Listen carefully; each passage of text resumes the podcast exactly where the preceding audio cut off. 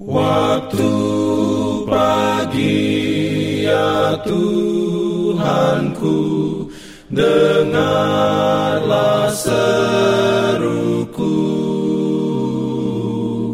Melayang doa yang sungguh Memandang padamu.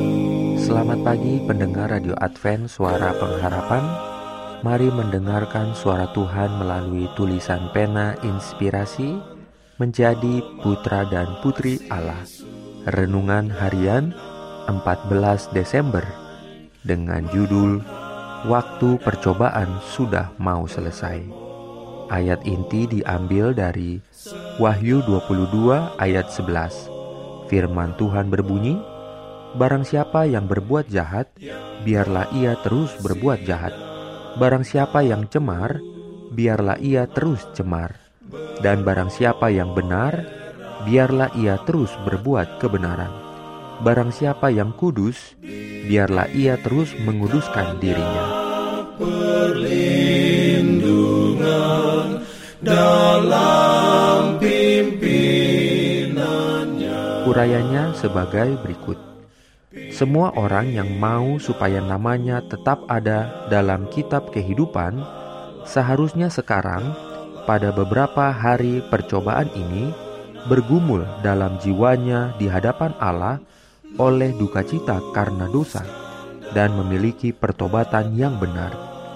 Harus ada penyelidikan hati yang dalam dan jujur, roh yang ringan dan sembrono yang dimanjakan begitu banyak orang yang mengaku dirinya Kristen haruslah dijauhkan.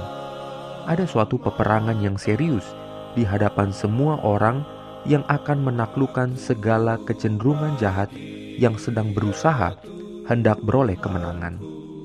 Pekerjaan persediaan adalah suatu pekerjaan perorangan. Kita tidak diselamatkan dalam rombongan. Kesucian dan penyerahan seseorang tidak akan mengimbangi kualitas kesucian dan penyerahan orang yang lain. Masing-masing orang harus diuji dan harus ditemukan tidak bercela atau memiliki kekurangan atau sejenisnya. Pemandangan yang berhubungan dengan penutupan pekerjaan penebusan ini sangatlah serius. Segala kepentingan yang terkait di dalamnya sangatlah penting.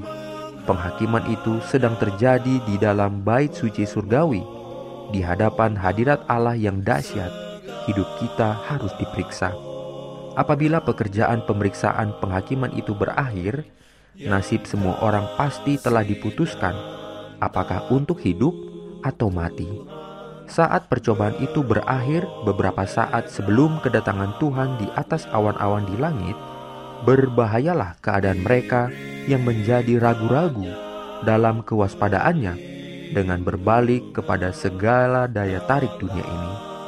Sementara seorang pengusaha sedang sibuk dalam mengejar keuntungannya, sementara orang yang menggemari kepelisiran mencari pemanjaan diri, sementara para anak perempuan mode mengutak-atik berbagai perhiasannya, boleh jadi pada saat itulah hakim segenap bumi akan mengucapkan keputusan tuanku ditimbang dengan neraca dan didapati terlalu ringan.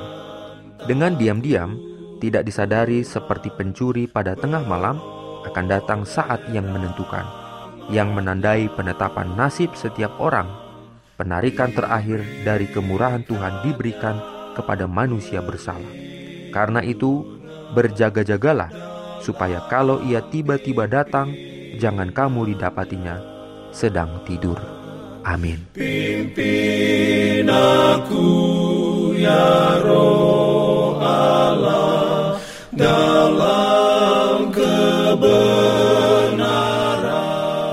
Jangan lupa untuk melanjutkan bacaan Alkitab sedunia. Percayalah kepada nabi-nabinya yang untuk hari ini melanjutkan dari buku 2 Petrus pasal 3. Selamat beraktivitas hari ini.